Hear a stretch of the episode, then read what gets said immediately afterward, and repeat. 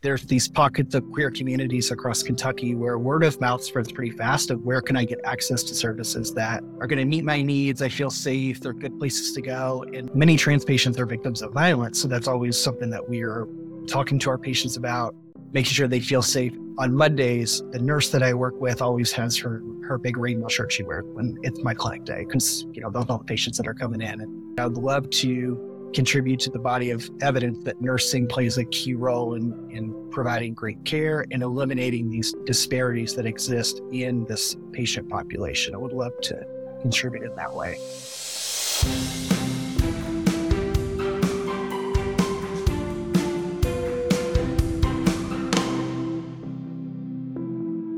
This is Rachel and Elise from Cornerstone Whole Healthcare Organization, and you're listening to the Life Support Podcast the show that covers everything healthcare, from behavioral health to substance use recovery and much more. Today, we are talking to Dr. Anthony Carney about affirming appropriate LGBTQ plus care practices in primary care.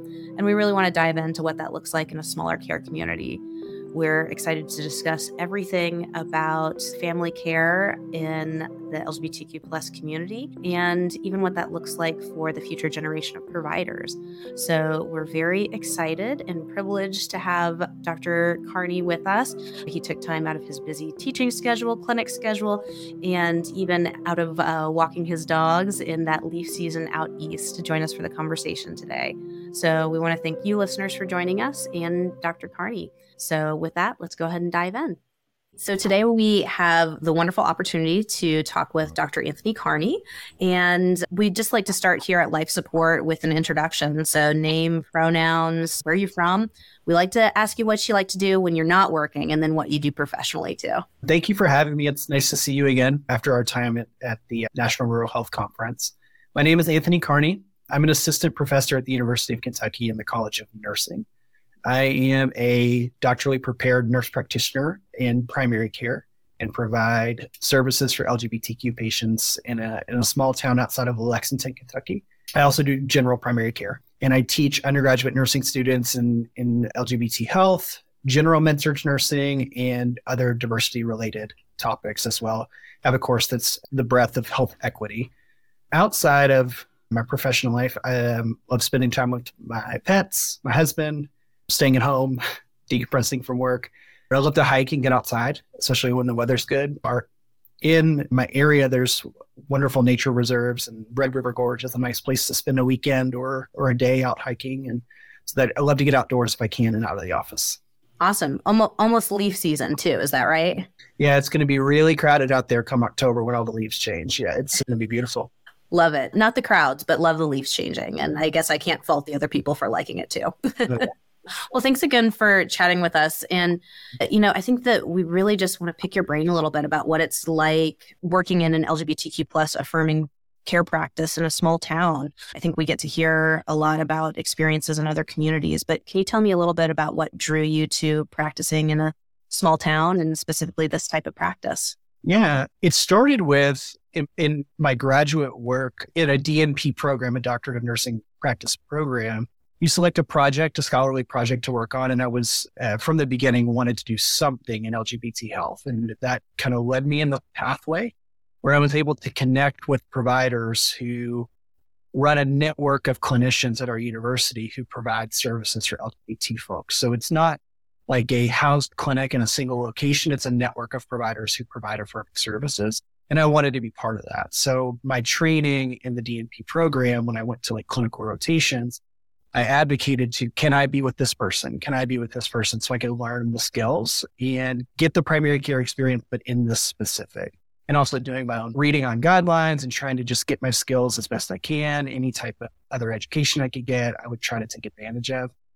When I graduated, I lucked into an academic appointment with the College of Nursing. And as part of that, I get a clinical day at a clinic. And our College of Nursing owns a small clinic, and this is the clinic that I work at now. So there was a need. This service was not being provided there, but it's still associated with the University of Kentucky, but it's outreach into a smaller community.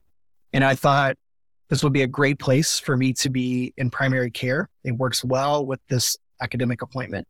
And I can bring the skill set that I learned in my graduate program and got great mentorship from wonderful medical doctors who founded the, the clinic and bring it here and start offering this service locally for folks in Wilmore, Kentucky.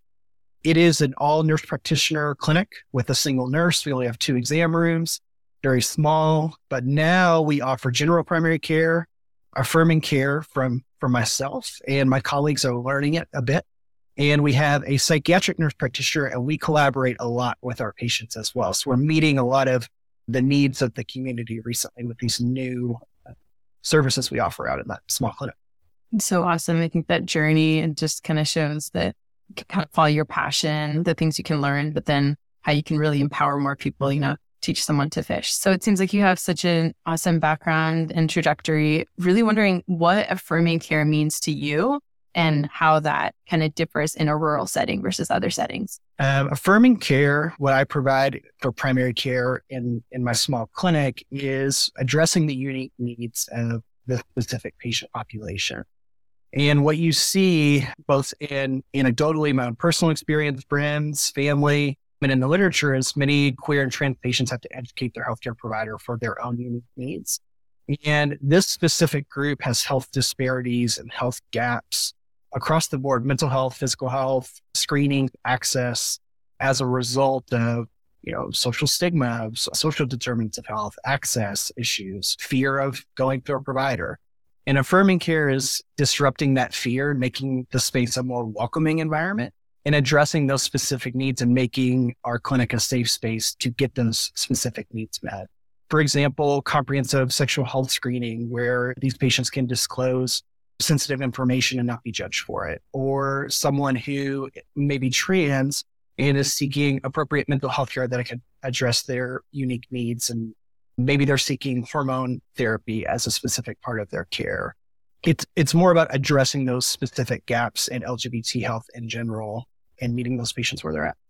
That that's amazing just in terms of having access to services in a smaller community where I think traditionally you think about that being something that you get at, you know, a large academic health center in a city. And hopefully there's more of a movement to having access across geographies, across population density. But one of the things that I think about, particularly with rurality and living in a smaller community, is the intersection of like visibility, safety, and access. Can you talk about your experience as a provider and with your patients with that intersection?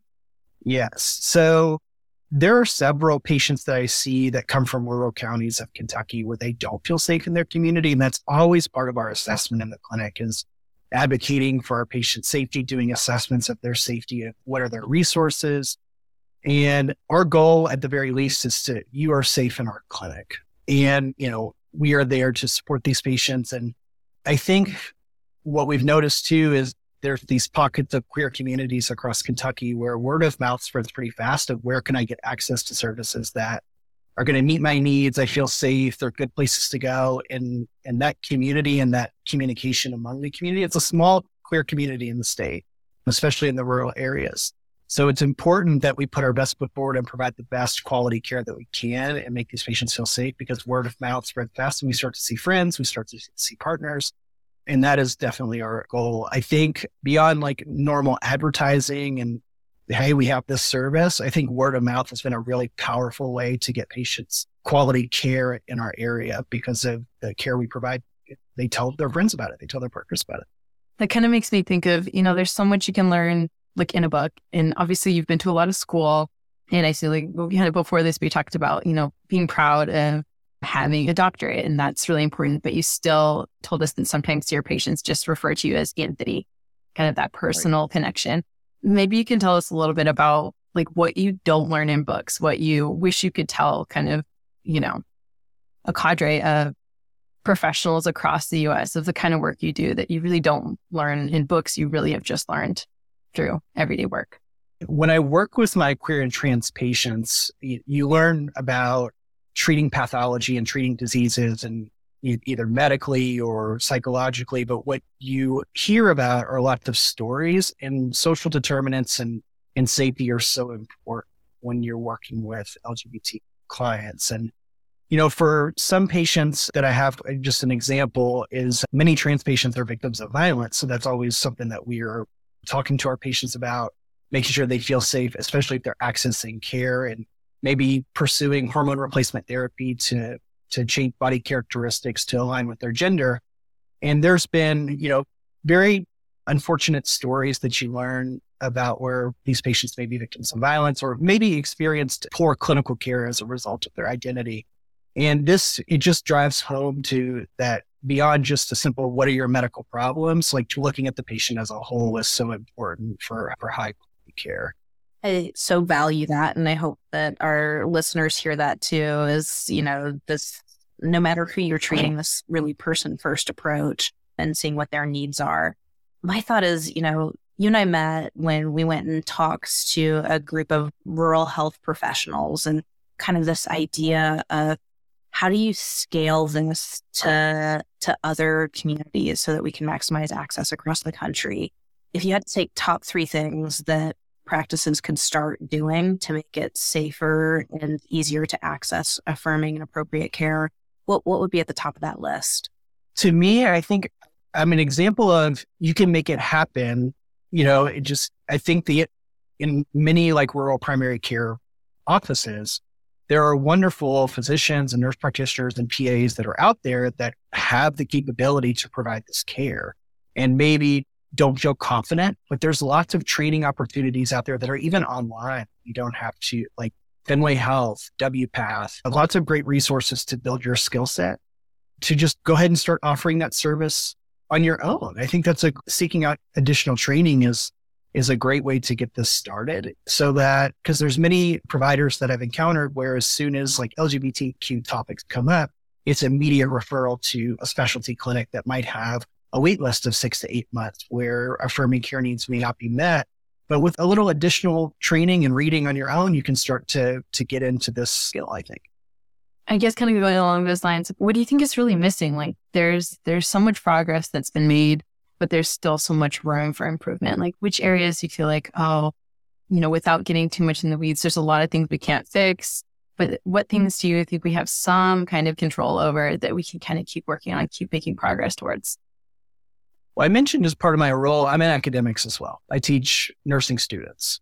In general, across the board in health education, medical education, nursing education, health sciences across the board, there's a gap in preparation of future providers to be able to provide uh, culturally humble care for LGBTQ individuals. So I think it starts there. I think that's an opportunity for putting more providers out into the workforce that are confident and ready to provide care for LGBTQ individuals. So I am a provider, but I'm also training future providers in what I'm learning in my own practice and you know, from stories from patients, successes, failures, I bring that to my students so that they can comfortably develop these skills in the classroom before they start seeing actual patients. I think that that kind of echoes when we talk to other providers, you know, in the areas where we work, whether it's Idaho or Oregon, really the Pacific Northwest. I hear over and over again there's a lot of challenges and barriers to care delivery and care access. But what really gives me hope is the next generation of healthcare providers so those learners are engaged and they're really dedicated to providing those affirming and appropriate care services. So do you feel like this is becoming a little bit more mainstreamed in the healthcare education sector, or is this still something that people kind of have to take up on their own as educators and really make sure that they're advocating for in their own teaching practice? I'm seeing more and more literature out there. Uh, this is something that our university or our school or our medical school has done. For example, things like just like elective courses in this topic or simulated patient experiences or uh, rotations with experts in the field. Uh, there's lots of things that are coming out. It's becoming more normalized, it, it seems, and it seems to be support in medical curriculum, nursing curriculums to, to do this because every piece of literature you read is we need more of this, we need more of this, and we need to start standardizing what is the best way to provide this content? How much content do we need in health education? And that hasn't yet to be decided. So I think folks that are interested, you know, that like folks like myself, where I have an interest in this and start doing some innovative teaching methods and see, bring some simulated patient experiences to your students and evaluate them and share that and disseminate it so people in other programs can see what's working, what's not, and what's producing culturally uh, competent providers out there that can provide this type of care. I'm excited to hear that, that, that there's that movement towards progress. Do you think that in places, whether it's, you know, organizations, localities, that sort of thing, that are putting up barriers or limits to care, are they at risk of losing healthcare workforce? Do you think, just in terms of who you're seeing come out of different academic programs? I think providers want to practice in the, the scope in which they were trained and provide great care to all of their patients. And when there are barriers like restricting services for, for like youth or trans folks and, and those kind of things, I think that if that's part of your landscape in your area of practice, I think those areas are huge areas of need, especially rural areas. And unfortunately, what you may see is, is providers leaving those areas to be able to practice in their full scope and provide the care that they want to provide. So those barriers for access to care for LGBT individuals, not only does it harm patients, but it, I think it reduces a lot of talented and passionate providers in those areas to go to places where they can practice and can provide the care that they are passionate about kind of thinking about this this next generation and how you do things differently. I guess I'm so intrigued kind of with your comments that you know things might be a little bit different for the queer communities in Kentucky. It makes me think of one of my good friends who identifies as non-binary. They're trying to start a family and in a really urban Northern California area. But IVF clinics have shown to be like a really huge barrier and really unfriendly in some cases and all of their friends kind of had similar experiences with certain places. I know Rachel had a conversation with Dr. Reagan out of Idaho, kind of talking about how you make, you know, actual physical buildings more friendly and um, how you might present yourself. But what are your experiences making places truly friendly? So, you know, from physical spaces to maybe you could give us an example of like how you introduce yourself, things like that. Yeah, this is this is huge for affirming care. Is creating an atmosphere of welcoming and safety. And eh, a lot of it is nonverbal signals, but also how you talk to someone as well. Like you can see behind me, I have a pride flag. I have a pride pl- pin. I have a pronoun pin that I wear in the room. It's just signals of, oh, this is a safe person to talk to. I always introduce any new interactions with my patients who have, don't know me yet. My name is Anthony. Please call me Anthony. I use he, him pronouns. How about yourself? And, I, and some patients will, you know, introduce themselves, use pronouns. Some will not. It depends on the comfort level of the patient, but it opens up that opportunity for disclosures and shows that I'm, you know, a safe person to talk to. Some other things we've done in our clinic, we did a needs assessment in our clinic and our wonderful staff verbalized, they're like, we're so excited that this service is coming now that you're at our clinic. But we don't really know much about it. So we, I partnered with my students who have an interest as well. We designed a training for intake of patients and just general affirming interactions with our patients. That went quite nicely. Our, our, providers were very receptive to that. So all of our providers and our ancillary staff, our nursing staff have gotten training how to interact with LGBT individuals, asking things like pronouns. We have intake forms uh, that are have gender neutral terminology, for example. We have non-discrimination policies from the university that we post and are visible, and it includes sexual orientation, gender identity on there. And it's very important that that's visible. Not a lot of people read them, but our queer and trans folks that come in, they are reading those things to see, am I safe in this place? We have little booklets here and there about, you know, like safe sex health, but it's got queer and trans people on the cover people of color on the cover. So everybody is represented and you see lots of different things beyond just things for cisgender heterosexual folks, which we do serve at our clinic as well. That's the majority of who comes to our clinic. We have a gender neutral bathroom, things like that to those are some strategies we, we've implemented too. Also, when I'm in clinic, I'm in clinic one, once a week. On Mondays, the nurse that I work with always has her her big rainbow shirt she wears when it's my clinic day because you know those are all the patients that are coming in and they love they love seeing Christy Earners. That's so awesome in a way to kind of incorporate personality. I feel like sometimes maybe in the medical world we get so like formalized with things like this is the way to do it. This is your formal diagnosis. Let's talk about, you know, codes and EHRs. Well, really, a lot of it's, you know, how can you be a good advocate and how can you really relate to someone? So I think that's so awesome. Some great ideas for how this can kind of be incorporated and how you do it. I guess like looking forward, like, you know, if you had a magic wand, like what do you think that this would look like in 10, 20 years? What kind of work do you hope to be doing? Or how do you hope that, you know, work and what you're doing kind of transforms? I'm hoping we are able to expand the amount of providers who want to dedicate work in this space. We're called Transform Health at the University of Kentucky. It's a network of providers I mentioned. I want to see, you know, a bigger team you know, that continues to grow. People who are excited in their medical education or nursing education programs that know that we're out there and it draws really talented and passionate providers to work at our university because we have the service that exists. And with more talented, passionate folks, there's less access barriers for our patients as well. And as a nurse practitioner in this space, I want to contribute to the body of literature as to how nursing makes an impact in this space. And I don't know how that looks yet. I'm just doing my best to provide good primary care right now, but I would love to contribute to the body of evidence that nursing plays a key role in, in providing great care and eliminating these disparities that exist in this patient population. I would love to contribute in that way. Well, I think step four in that process is be a life support interviewee um, on a podcast. So I, I think you're well on track. No, I just really value that vision and the action behind it at the individual patient care level, at the systems level, and then at the education and workforce development level. I just want to thank you for the work that you do and the time that you're taking to share with us. So thank you so much. And hopefully we get a chance to talk with you again. Awesome. Thank you all for having me. This is my favorite thing to talk about. so, anytime, I loved it. Thank you so much for the invitation.